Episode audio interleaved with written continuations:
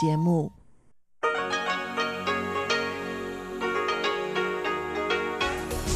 эфире Международное радио Тайваня.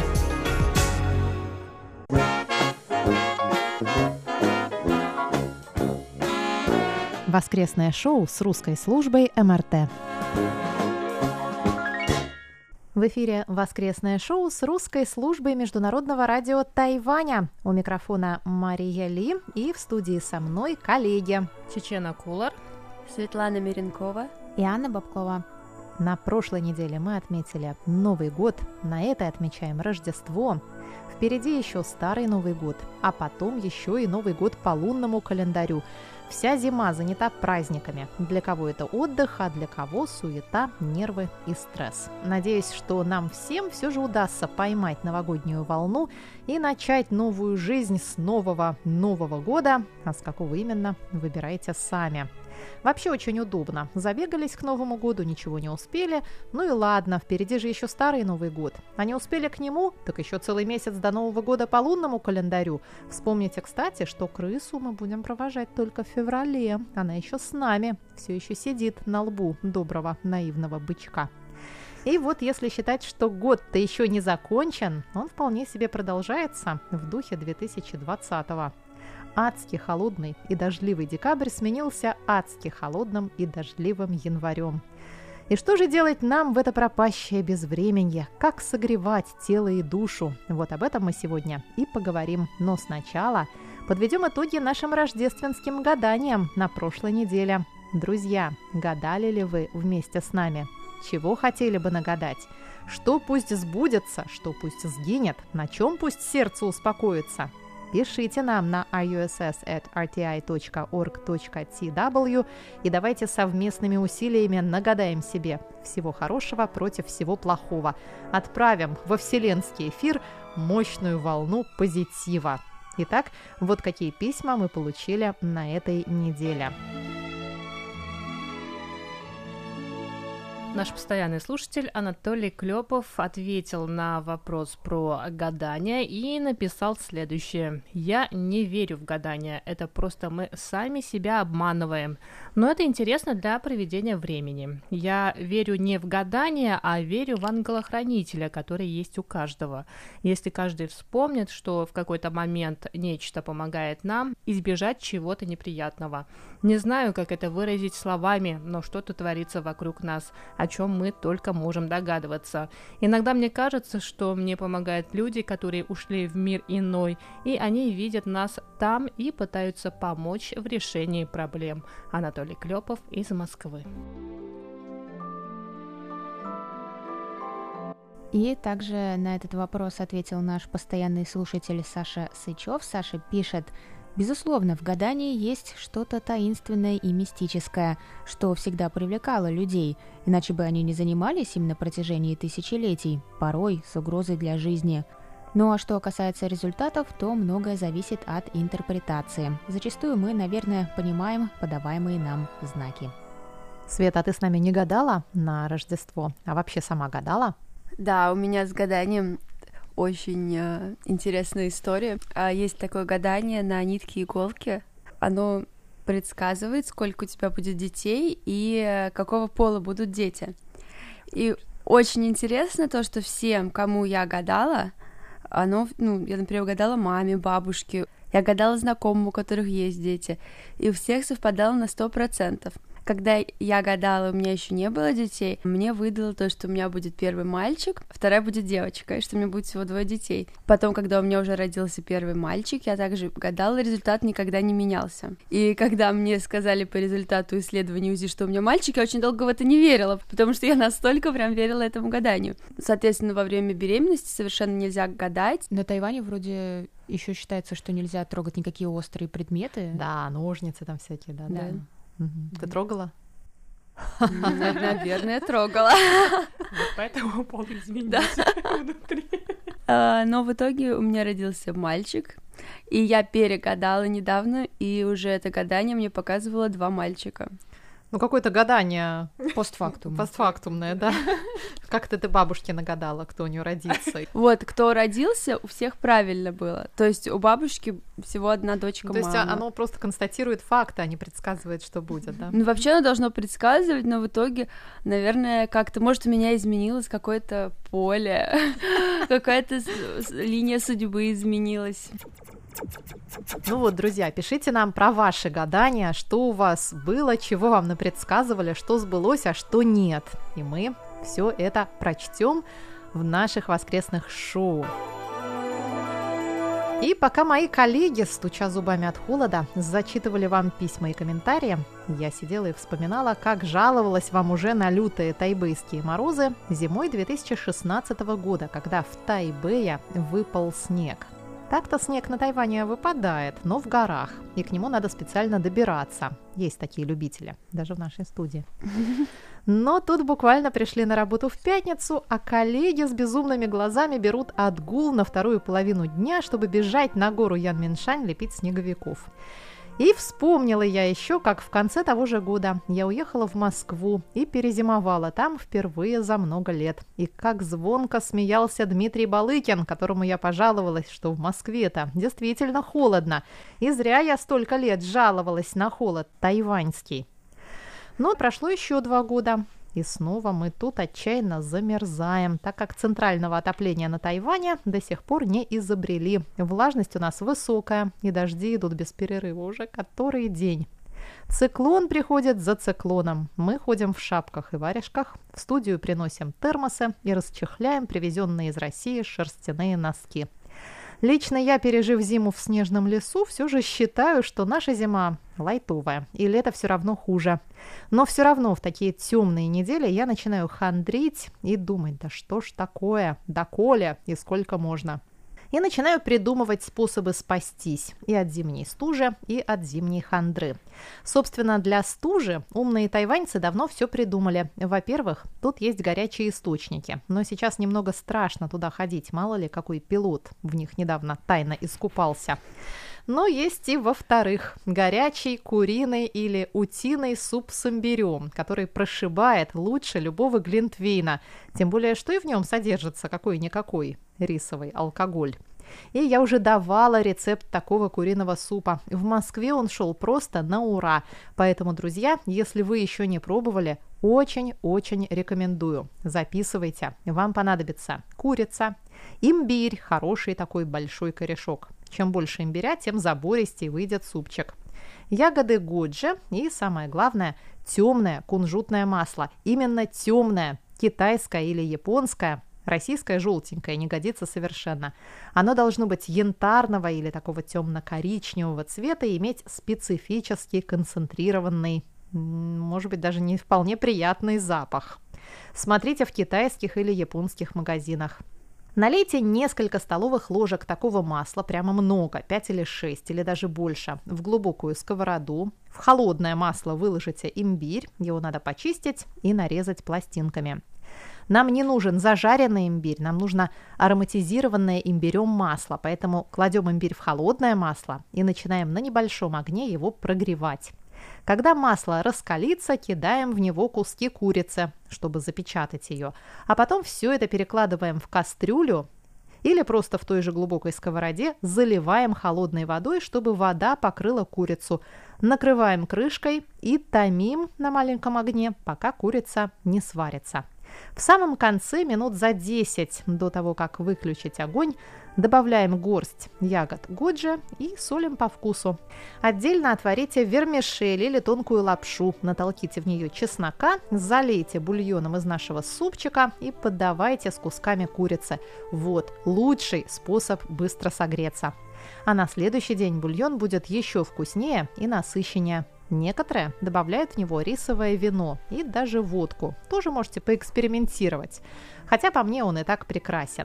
А у вас, коллеги, какие любимые зимние блюда? А может быть, у вас есть любимые зимние виды спорта и вообще любимый зимний досуг? Как вы предпочитаете проводить зиму? Дома или на улице? Делитесь вашими секретами. Ну, перед тем, как я расскажу про свои любимые зимние виды спорта и про то, как я не люблю зиму на Тайване, но люблю зиму в Сибири. Я хочу сказать, что после рассказа Маши о супе я начала судорожно вспоминать, где у меня рядом с домом можно купить целую курицу. Поэтому, mm. мне кажется, я сегодня вечером этим и займусь. А целую не обязательно. Можешь просто купить ноги или крылья, вообще любые части. Можешь купить две порубленных ноги. Здесь я целую курицу не покупаю. Здесь я покупаю именно ее частями, потому что целую, правда, почему-то купить довольно сложно. Очень сложно. А в Москве я прямо, да, покупала в какой-нибудь пятерочке целиком, какого-нибудь цыпленочка. Вот, мне кажется, я уже знаю, чем буду заниматься сегодня вечером. Но про зиму...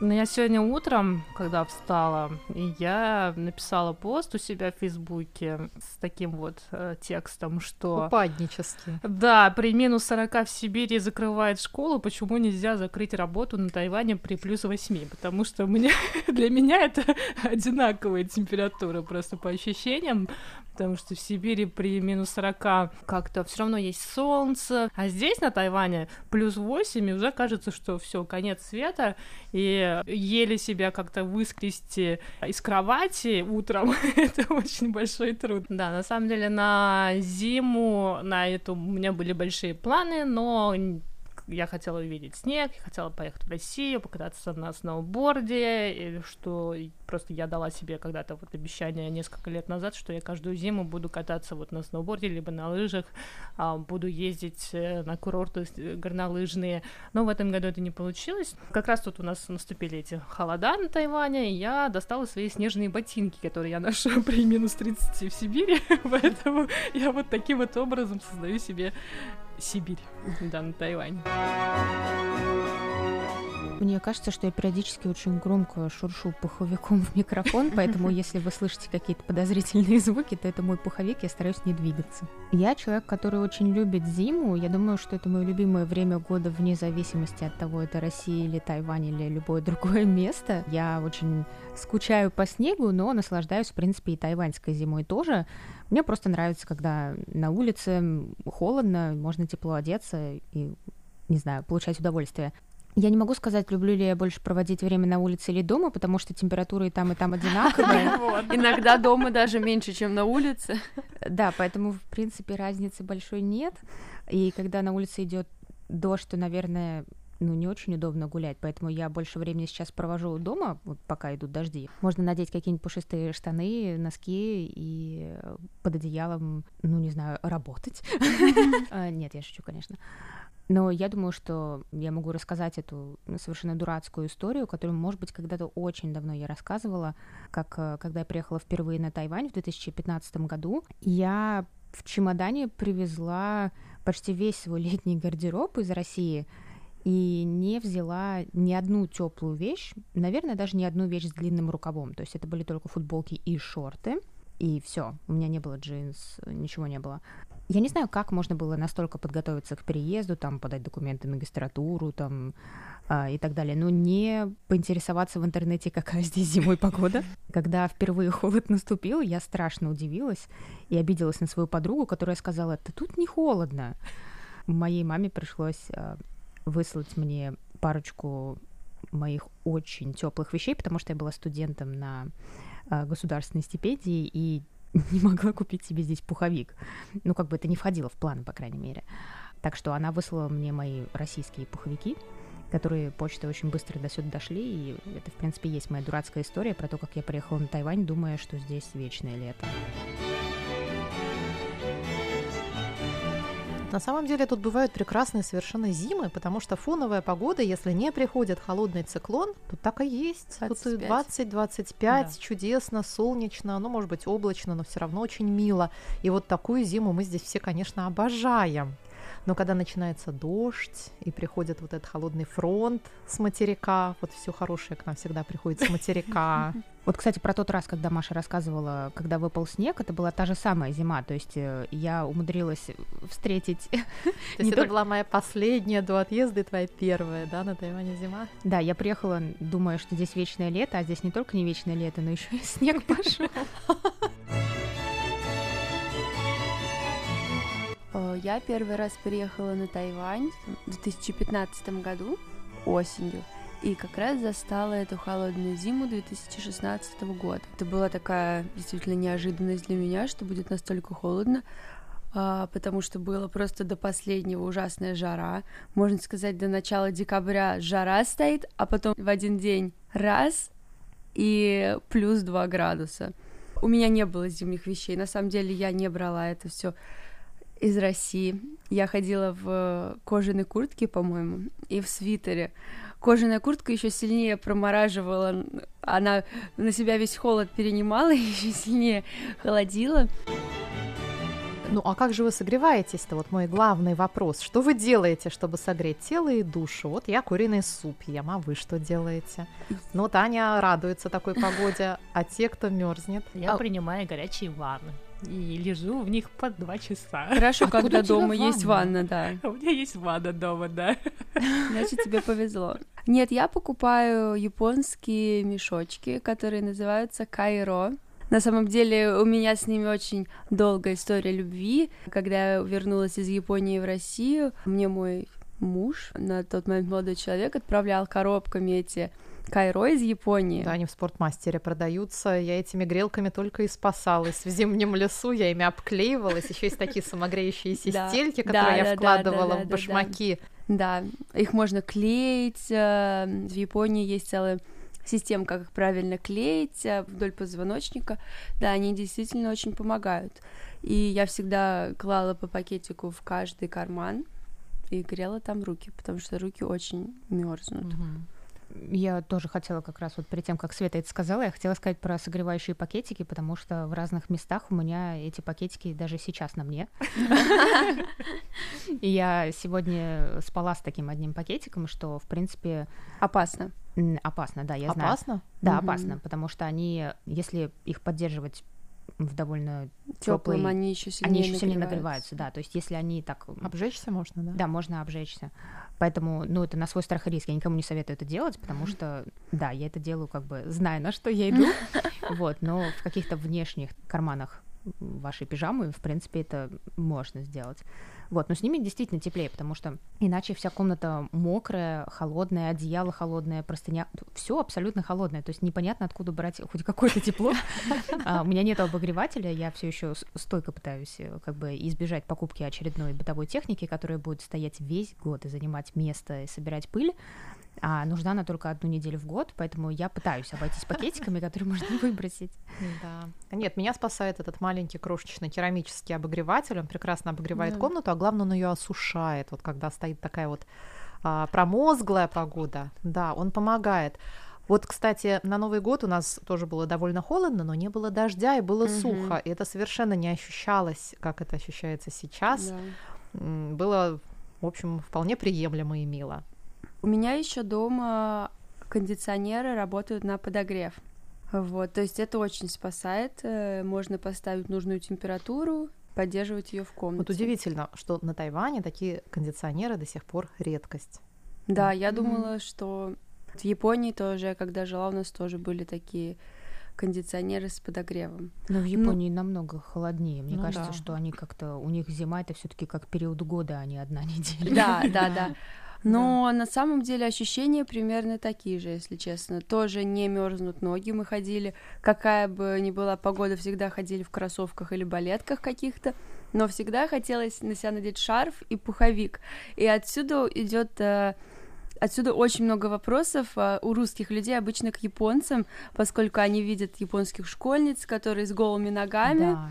и с огромными шарфами. И все говорят, почему они это делают? В чем логика? Но на самом деле, да, что на Тайване, мы недавно с Аней сейчас обсуждали, что на Тайване, что в Японии ноги не мерзнут.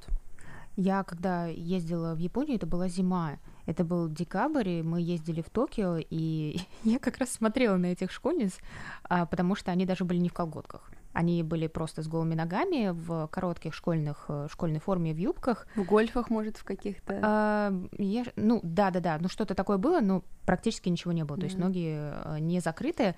Я в это время была в термобелье, который в этой же Японии покупала. Да, и мы тогда ездили, и я... поражалась, потому что, ну вот в Японии было очень сухо, то есть, когда ты надеваешь на себя все вот эти слои, например, тоже термобелье, тепло, оно как-то вокруг тебя сохраняется, и все, оно просто там. А на Тайване из-за влажности влажность, она проникает прям через одежду, она задерживается в этой одежде. То есть, не знаю, на Тайване, мне кажется, это как будто невозможно просто. Mm-hmm. То есть из-за того, что так влажно.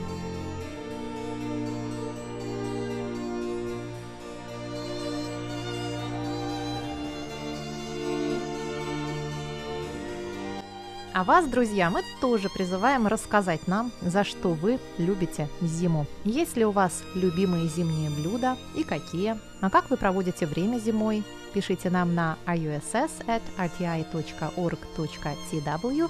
Делитесь историями в комментариях на наших страницах в Фейсбуке и ВКонтакте.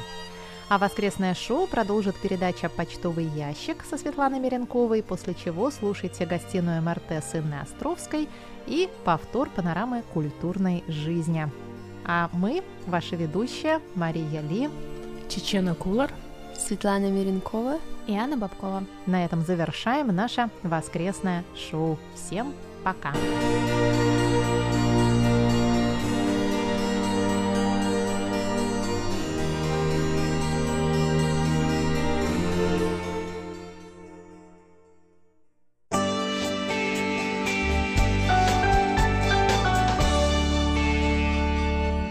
Здравствуйте, дорогие слушатели! В эфире «Почтовый ящик МРТ», и с вами у микрофона его ведущая Светлана Меренкова. На этой неделе мы отмечали православное Рождество. Поздравляю всех наших слушателей с этим праздником! Ну а далее давайте посмотрим, кто написал нам письма и рапорты на этой неделе. Василий Гуляев, Игорь Мокров, Анатолий Клёпов, Николай Егорович Ларин, Алексей Веселков, Владимир Рожков, Роман Новиков, Андрей Папи, Константин Провоторов, Александр Козленко, Дмитрий Елагин, Андрей Кузнецов, Хуат Сабер, Сидхарта Батачаре и Тошики Цубое. Ну а далее обзор рапортов. Напоминаю, что нас можно слушать на двух частотах: пять тысяч девятьсот килогерц с семнадцати до семнадцати тридцати часов по ю ти си, а также на частоте девять тысяч четыреста девяносто килогерц с одиннадцати до двенадцати часов по ю ти си. Наш постоянный слушатель из Подмосковья Николай Егорович Ларин пишет, сообщая о слышимости вашего радио с тридцать первого декабря и с первого по третьего января Нового года. Прием в эти дни был отличным, несмотря на более или менее значительные атмосферные помехи по шкале Синпо на пять пять три пять пять. В Москве частоту пять тысяч девятьсот килогерц слушал Анатолий Клёпов. Он настроился на нее шестого января в семнадцать часов три минуты и слушал до семнадцати часов тридцати минут. Он сообщает, что по шкале Синпо его оценки четыре пять четыре пять четыре. Однако в семнадцать часов двадцать минут слышимость ухудшилась, и его оценки по шкале Синпо с этого времени все четверки.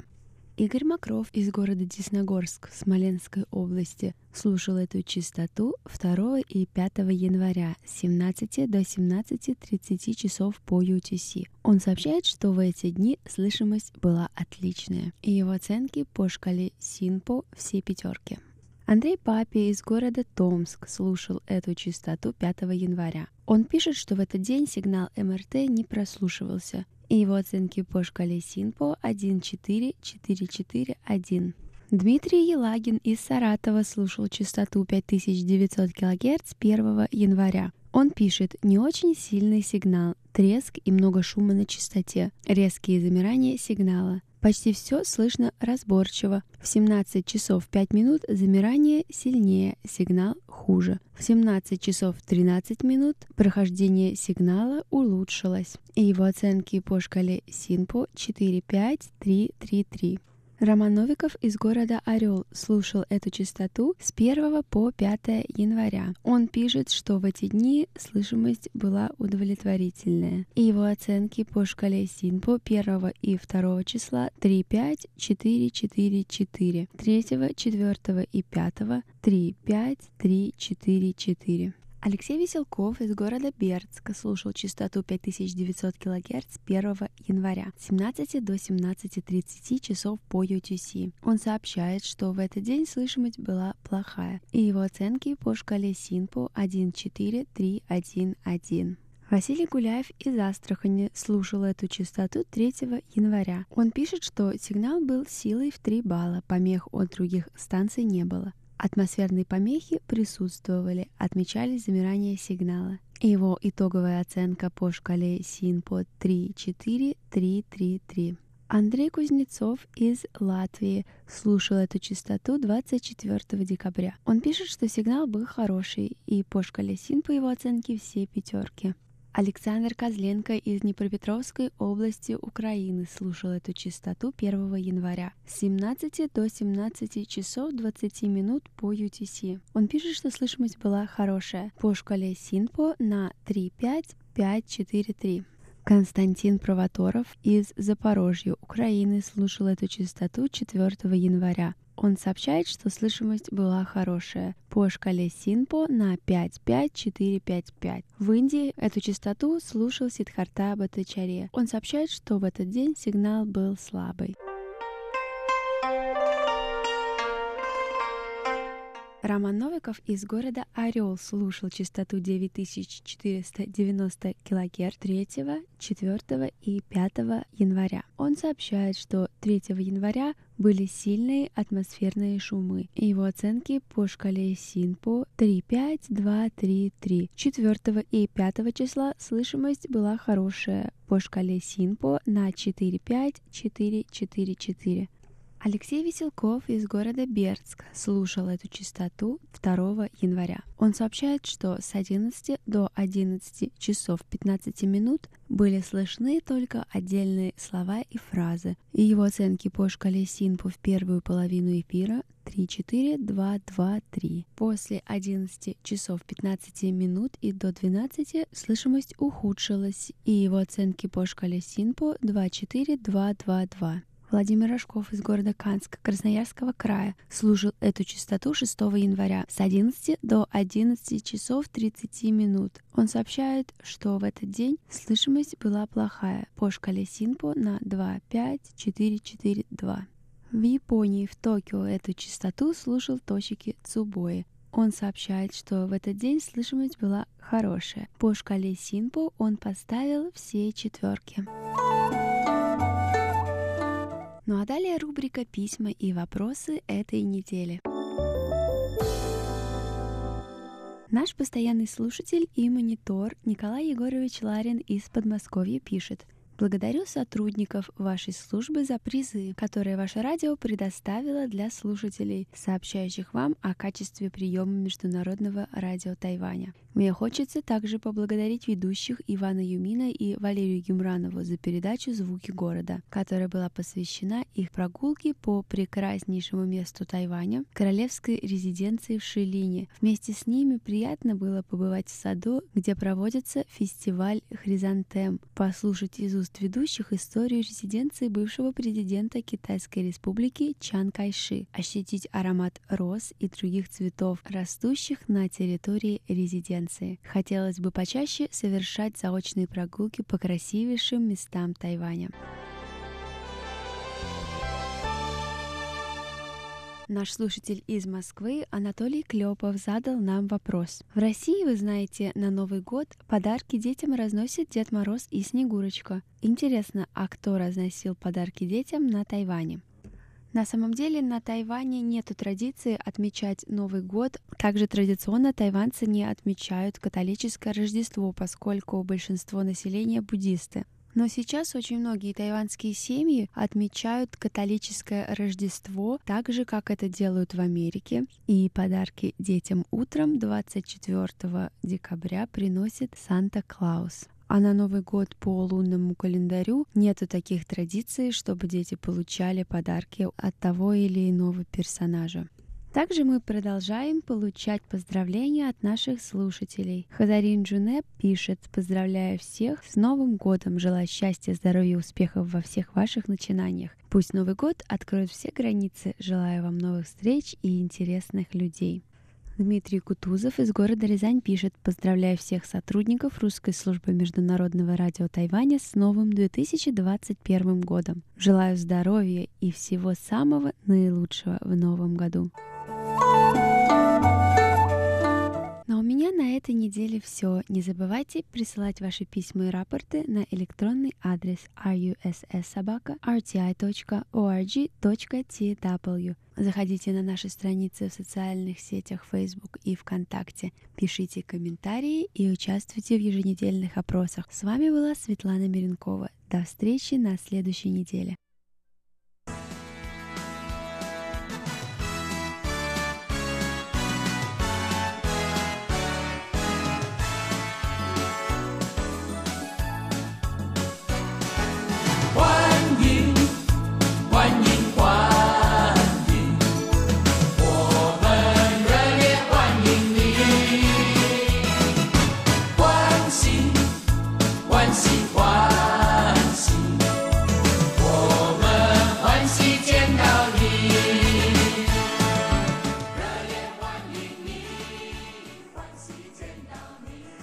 Здравствуйте, дорогие друзья! У микрофона ведущая Инна Островская. В нашем эфире передача «Гостиная Международного радио Тайваня». Сегодня мы с вами отправимся в путешествие, пока виртуальное, но запланированное в режиме офлайн и очень ожидаемое многими тайбэйцами летом две тысячи двадцать первого года. Если все сложится благополучно, то в период с двенадцатого по шестнадцатое июня две тысячи двадцать первого года Тайвань проведет международный форум членов Ротари-клуба, международной неправительственной благотворительной организации, главной задачей которой является борьба с полиомиелитом. Около тридцать пять тысяч тайваньских ротарианцев готовы встретить своих единомышленников со всего мира и поделиться достижениями и успехами маленького острова. Они также рады познакомить гостей с красотой природы и уникальностью культуры Формозы.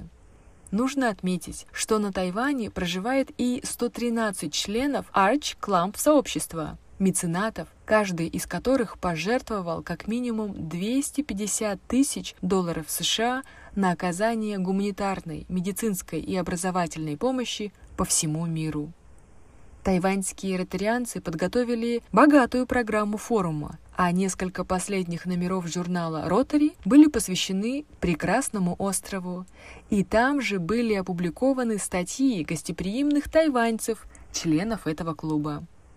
Будем надеяться, что к лету коронавирус отступит и форум состоится. А пока давайте узнаем, что же хотят показать миру тайваньские послы добра и блага.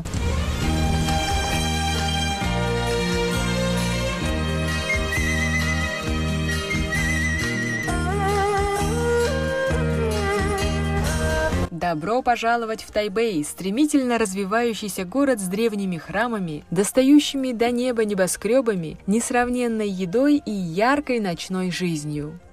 Почти пятьсот лет назад португальские мореплаватели сквозь туман увидели остров, словно усыпанный зелеными лесами и высоченными горами.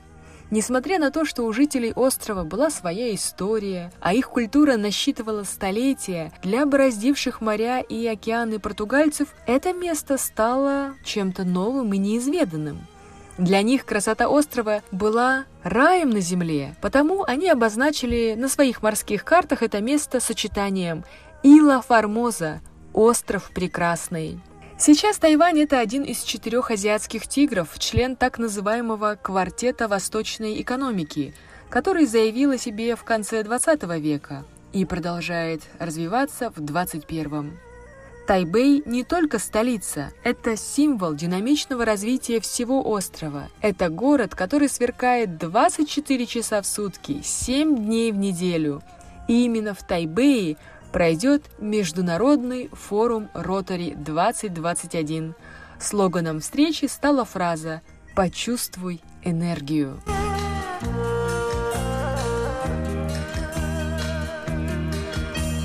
Лето две тысячи двадцать первого года – это долгожданный момент для тайваньских ротарианцев, которые открыли свой первый клуб в тысяча девятьсот сорок восьмом году. Спустя семьдесят два года на Тайване уже работали девятьсот клубов Ротари, насчитывалось тридцать пять тысяч человек. Все двенадцать районов тайбэйского Ротари примут участие в форуме, ведь они готовились к нему пять лет. Это повод для гордости всех тайваньцев, потому что это и шанс быть услышанными миром, показать себя миру. Член ротари-клуба из штата Алабамы мистер Шуперт и его жена мисс Лин неоднократно бывали в Тайбэе, и они будут рады оказаться там еще раз. Господин Шуперт вспоминает удивительное сочетание современных зданий и красивейших старинных храмов, запросто соседствующих друг с другом. Он также нахваливает ритм города, особенно на ночных рынках. Он вспоминает чистоту Тайбэя, его милые маленькие парки и поезда, доходящие до гор. Шуперт и Лин также восторженно вспоминают кухню Тайваня и рекомендуют ротарианцам следующее. Когда вас будут приглашать на обеды и ужины старые и новые друзья, не опустошайте свою тарелку, если не уверены, что сможете съесть что-то еще. И когда вы решите, что обед закончился, вы удивитесь, вам принесут еще больше блюд. Господин Шуперт также нахваливает дружелюбие тайваньцев и рекомендует всем гостям довериться местным ротарианцам и позволить им представить тайваньские чудеса. А вот и некоторые из них.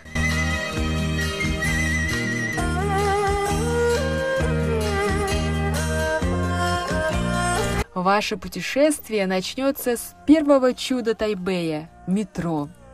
Первым делом турист в любой точке мира задумывается о транспорте. Как лучше передвигаться в незнакомом месте? В Тайбэе ответ один – метро. Так говорит юный член ротари Джулия Джу. Джулия родилась в Тайбэе, но выросла за границей. Потому, когда она вернулась на Тайвань в возрасте двадцати пяти лет, она чувствовала себя иностранкой. «Я открывала город как турист», — говорит она.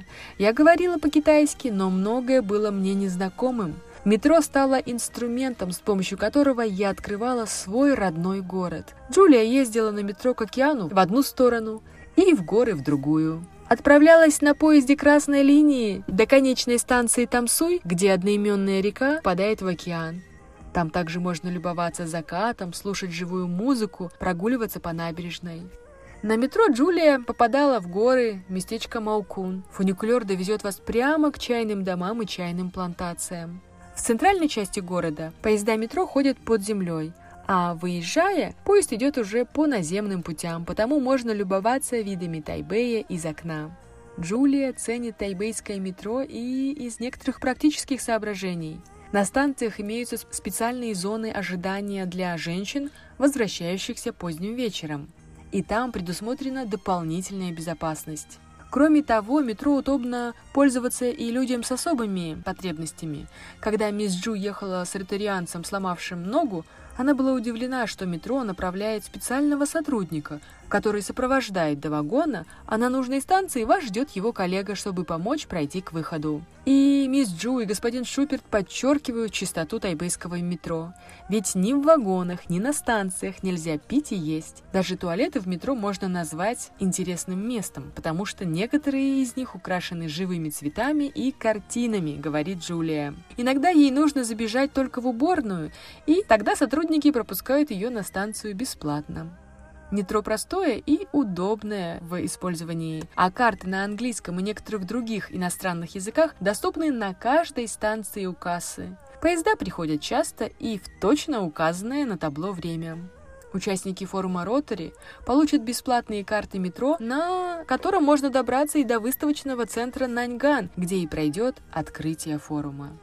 Другую достопримечательность Тайбэя вы не сможете пропустить, в прямом смысле этого слова, потому что это небоскреб сто один, который видно из любой точки города. Башня названа так, потому что в здании сто один этаж, и это индекс района. До две тысячи четвёртого года небоскреб сто один был высочайшим зданием в мире, но потом уступил первенство Дубайской башне. Одни говорят, что башня повторяет форму восточной пагоды, а другие видят в ней бамбук. Поскольку Тайвань – это высокосейсмическая зона, при строительстве были учтены эти географические особенности, и теперь специальные конструкции, среди которых и огромный шар-стабилизатор, помогают башне выстоять и в тайфуны, и в землетрясения силой до девяти баллов. Огромный шар, о котором я уже сказала, в башне тоже является достопримечательностью, и на него можно смотреть с восемьдесят седьмого или девяносто девяносто третьего этажа. Лифт небоскреба доставит вас с пятого этажа на восемьдесят девятый за тридцать семь секунд. На восемьдесят девятом этаже вы попадете в закрытую обсерваторию, а на девяносто первом вам откроется вид на весь Тайбэй на смотровой площадке. Билет можно приобрести на сайте или в кассах обсерватории. Цена за него вполне приемлемая – двадцать долларов США.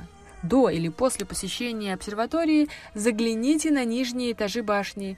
Там вы найдете милые магазины с сувенирами или можете заглянуть в ресторан «Дин Тайфон» с легендарными пельменями. Желающим поужинать с красивым видом на Тайбэй понравятся рестораны китайской и европейской кухни на восемьдесят пятом и восемьдесят шестом этажах.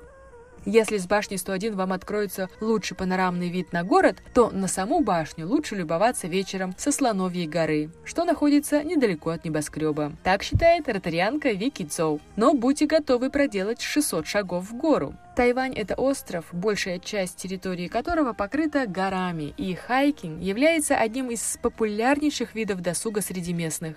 Вики рекомендуют посетить национальный парк Янминшань на севере острова. Туда можно добраться также на автобусе или на такси. В парке имеется множество дорожек для хайкинга, водопадов, цветочных лужаек и полян. На Янминшань вы тоже не останетесь голодными. На горе расположены рестораны и кафе с прекрасным видом на город. Ротарианец Коджи Фукахара предпочитает хайкинг в небольших горах, например, Гуаниншань, которую можно покорить за час, а то и меньше. После чего он предлагает вознаградить себя вкуснейшей курицей в горшочке. Блюдо такое вкусное, особенно если вы едите его с закусками, супом и пивом, говорит он.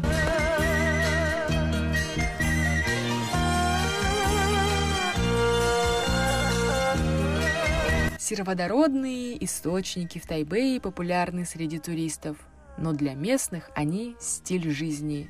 Некоторые из моих друзей посещают источники каждый день, утром или вечером, говорит Тони Джан, в прошлом чиновник муниципалитета и также член Ротари. Источники – это вид социального досуга.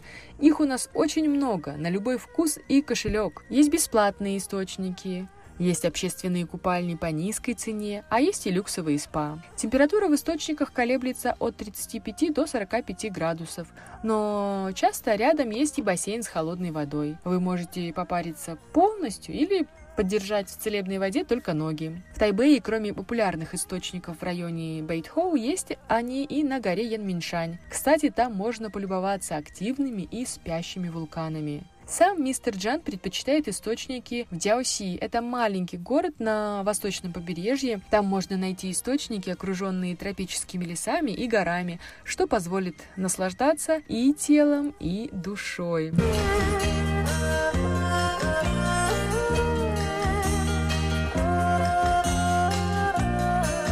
Рассказывая про тайваньскую кухню, ротарианцы уточняют, что свои корни она берет в Китае, но на протяжении многих поколений на острове сложились свои кулинарные пристрастия и появились новые блюда. Так вам нужно обязательно попробовать говяжий суп с лапшой. Это неофициальное национальное блюдо Тайваня. Тонко нарезанные куски говядины и домашняя лапша плавают в насыщенном, богатом бульоне с анисом, перцем, гвоздикой, семечками укропа и зеленым луком. А суп с пельменями на Тайване совсем не похож на тот, что делают на его исконной родине в китайском городе Наньсян. Тайваньцы делают тесто тоньше, а в качестве начинки может быть не только свинина, но и крабы или курица. Не торопитесь есть пельмени из супа, надкусите, дайте остыть, а потом выпейте бульон из сочного пельменя.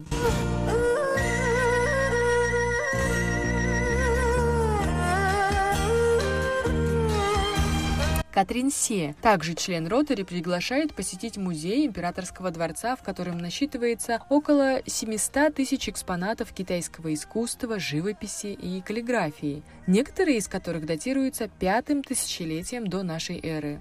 Как член и бывший президент Ассоциации музейных лекторов, Катрин рекомендует начать с нефритовой коллекции, которая включает скульптуры животных, вазы и украшения.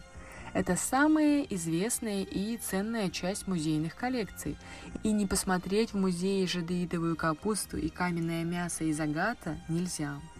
Знаменитая коллекция экспонатов из бронзы включает набор колокольчиков тринадцатого века до нашей эры и ритуальные инструменты, использовавшиеся во время военных действий, свадебных церемоний и тому подобное в середине девятого века до нашей эры.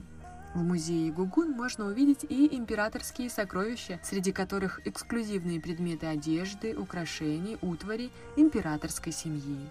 Музей имеет редкую коллекцию посуды, керамических изделий и картин. Миссе рекомендует выделить три часа, чтобы увидеть все главные сокровища Гугуна.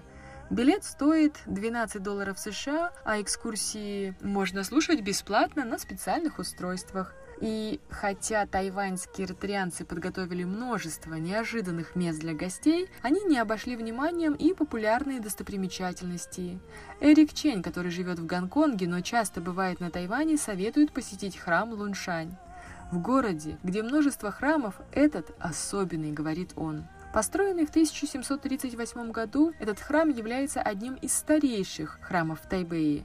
В нем сочетаются и имеются божества народных верований, а также трех философий – даосизма, буддизма, конфуцианства. Во дворе храма вы увидите, как местные бросают деревянные и красные полумесяцы. Так они гадают на будущее.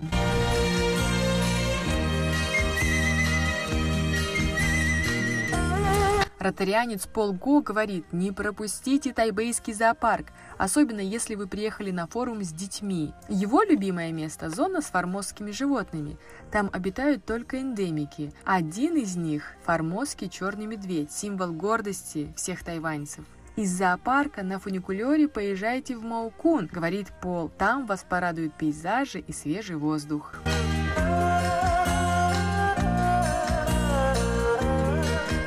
Паулин Лео, секретарь организационного комитета форума, приглашает отправиться на улицу Дихуа, историческое место, где расположены традиционные магазинчики, рынки, чайные, художественные галереи и старинные здания. А в храме Сяхай Чанхуан можно помолиться шестистам статуям китайских божеств.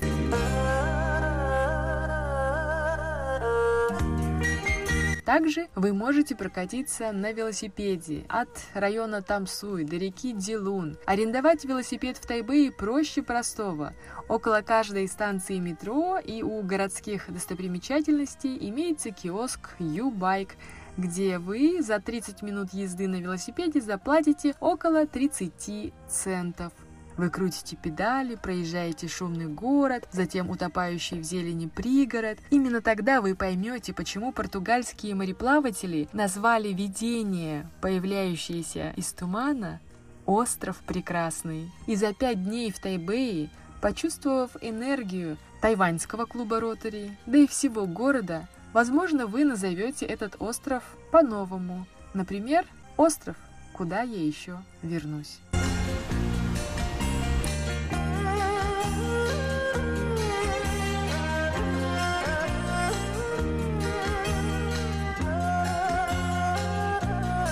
Дорогие друзья, вы прослушали передачу «Гостиная Международного радио Тайваня».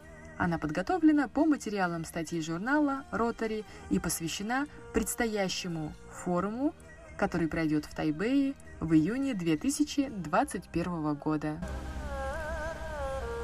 У микрофона была Инна Островская. Благодарю за внимание и желаю всего самого доброго.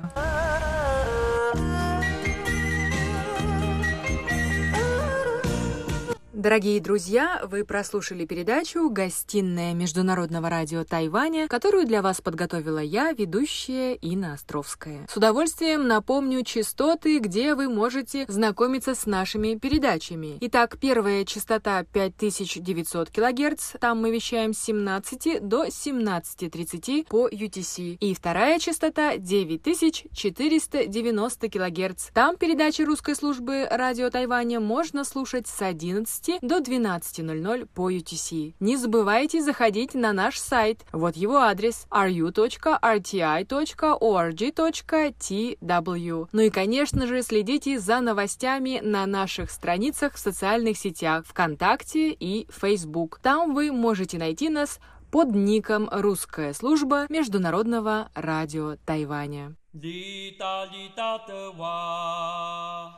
И я пики ису, namun tak terukur, terhopi kelemun, kawai-kawai binau, kanada ke terukur, ini piki isu, meremum padai ha, lita-lita dewa, ia piki isu.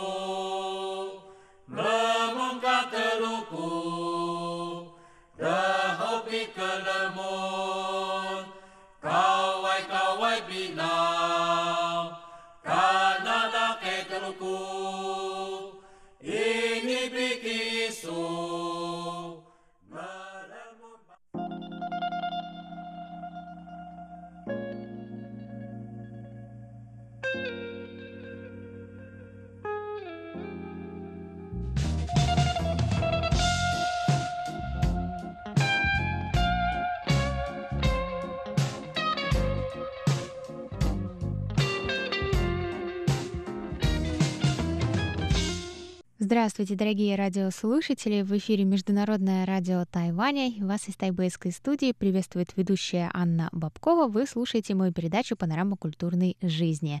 И сегодня, как и на прошлой неделе, мы с вами продолжим непринужденно рассуждать о разных культурных фактах про Тайвань. Потому что, как я говорила на прошлой неделе, есть какие-то вещи, которым невозможно посвятить целую передачу, но было бы совершенно неправильно по этой причине их совсем не упомянуть. Поэтому сейчас я делаю такой небольшой цикл передач про разные культурные факты, которые я читаю в разных статьях, которые подготавливают э, путешественники или, наоборот, более специализированные издания, э, как путеводители. И думаю, насколько я с этим согласна, не согласна, и рассказываю вам, что за этими фактами стоит. Что ж, поехали!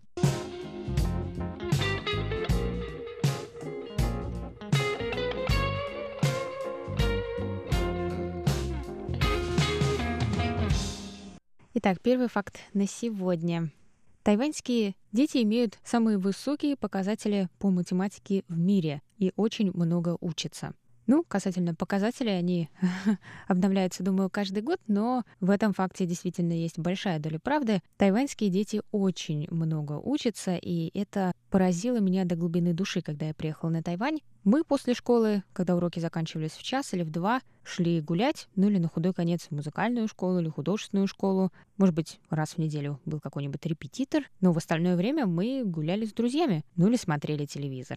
А тайваньские дети, у меня иногда складывается впечатление, что учатся сутками, потому что уроки в школе заканчиваются позже, чем у нас, иногда даже часа в три, в четыре, а после этого они идут в дополнительные школы типа бусибань и продолжают там учить то же самое. То есть тоже математику или китайский. Очень популярно дополнительное образование по иностранным языкам, английский язык. Кто-то ходит учить также японский или какие-то еще языки, но английский, конечно, номер один. Они возвращаются домой, делают уроки или какие-то уроки им удается делать вот на этих занятиях. И, по сути, заканчивают учиться, наверное, в восемь вечера к ужину, а потом уже пора спать, потому что уроки начинаются очень-очень рано утром. А в выходные они тоже ходят во все эти дополнительные школы. Так что, в принципе, тайваньских школьников сложно увидеть просто так на улице, ничем не занятыми. Они все время в учебе, в школах есть списки лучших учеников, в классах есть списки лучших учеников. Так что как школа, так и родители оказывают на детей очень большое давление в плане учебы. В этом мы, конечно, отличаемся. Следующий факт забавный. В парках можно встретить летучих мышей. Э, да, это удивительно, но да, и они есть практически везде. Э, конечно, не только в парках, а у нас от радиостанции до ворот идет дорога, по обеим сторонам которой есть э, какие-то деревья, кустарники и фонари. И вот в свете этих фонарей по вечерам можно всегда увидеть летучих мышей. Они есть абсолютно везде. Вот еще один факт школьный.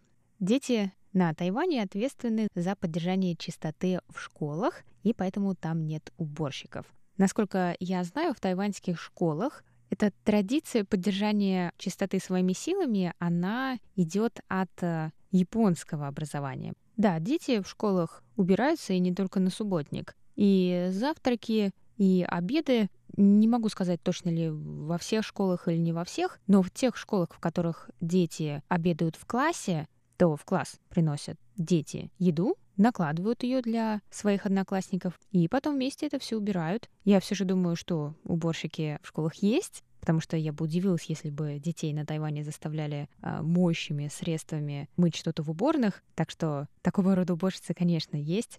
Но вот в классе дети самостоятельно поддерживают чистоту, это правда.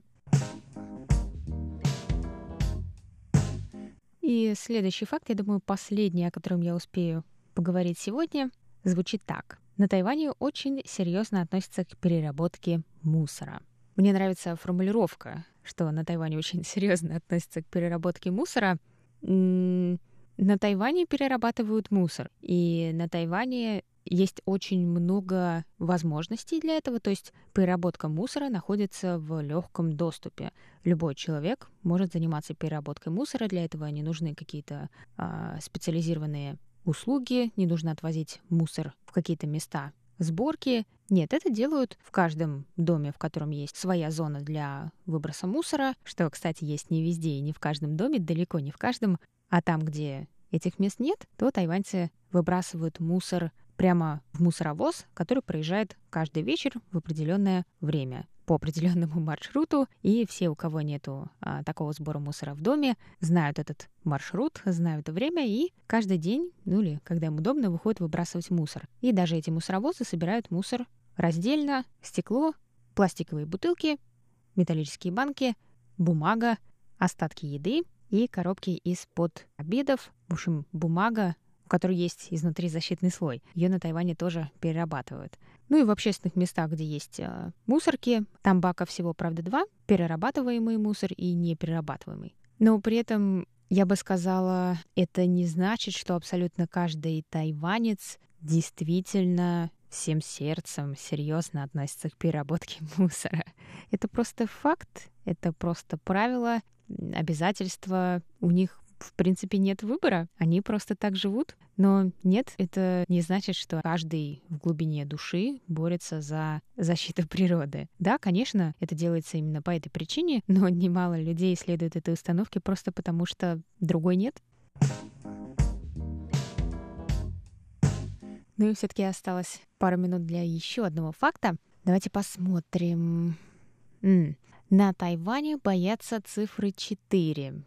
Что ж, интересно. Я скажу, что скорее да. Цифра четыре в китайском языке, не только на Тайване, но в Китае этот факт будет верным. Цифра четыре, которая по-китайски произносится как «с», созвучна слову «смерть» в китайском языке. А поскольку в китайском языке очень любят э, созвучие и считают э, созвучность каких-то слов символичными, то такое созвучие цифры четыре со смертью, конечно, недолюбливают, и поэтому цифры этой избегают не слишком сильно, но в какой-то степени. Ну, например, что в больнице не будет четвертого этажа. Зато вот цифры тринадцать, они не опасаются. И тринадцатые этажи везде есть. В обычных зданиях четвертый этаж тоже есть. Я думаю, что это на усмотрение строительной компании или э, владельца этого здания, управляющей компании. Но четвертые этажи все-таки присутствуют, и кнопки с цифрами четыре тоже. Но вот, скажем, в больнице, например, бывает, что такого этажа нет. Ну или, например, я бы сказала, что нет этого этажа там, где лежат пациенты. А вот в клинике, там, где идет просто прием и много-много кабинетов с врачами, там четвертый этаж, например, будет. Ну и в противовес этому любимое число у тайваньцев восемь. И поэтому, например, когда они заводят новый номер телефона, покупают, то самые дорогие, интересные, крутые номера телефона — это те, в которых много восьмерок. А вот номера с четверками брать хотят не очень. Вот у меня в номере телефона есть четверки, и довольно немало. Две или три, наверное. И мне кажется, мне их специально подсунули. Я, конечно, шучу. Но мне, как иностранке, абсолютно все равно. А вот тайваньцы красивые цифры любят. Так что да.